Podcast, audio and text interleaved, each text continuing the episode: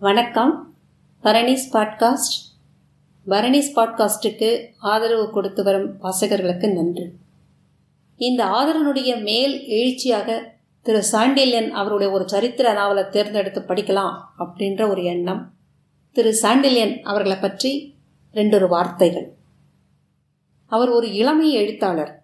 ஆயிரத்தி தொள்ளாயிரத்தி பத்தாவது வருஷம் தமிழ்நாட்டில் பிறந்த சாண்டில்யன் அவருடைய இயற்பெயர் பாஷ்யம் ஐயங்கார் திரு கல்கி அவர்களுடைய தூண்டுதலால் சிறுகதைகள்லாம் எழுத ஆரம்பித்தார் அதன் பிறகு சரித்திர நாவல்கள் அரசியல் நூல்கள் ஆன்மீக நூல்கள் சமூக நாவல்கள் இப்படின்னு சொல்லி ஒரு ஐம்பது நூல்களை அவர் எழுதியிருக்கார்.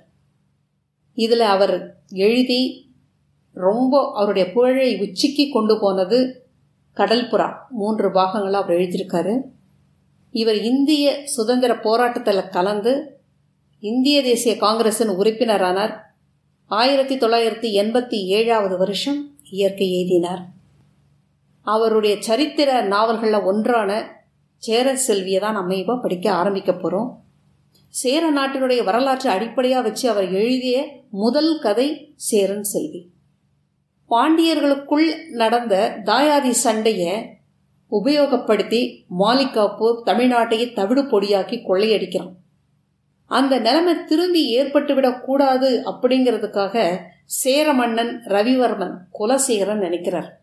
அதனால சுந்தர பாண்டியனையும் வீர பாண்டியனையும் ஜெயிச்சு காஞ்சி வர போய் தென்னிந்தியாவின் சக்கரவர்த்தியை முடிசூட்டி கொண்டார் அப்படின்னு வரலாறு கூறுது. இதை காஞ்சி அருளாள பெருமாள் கோவிலும் பூவிருந்தவல்லி பெருமாள் கோவிலும் உள்ள சாசனங்கள் இதை உறுதிப்படுத்துது.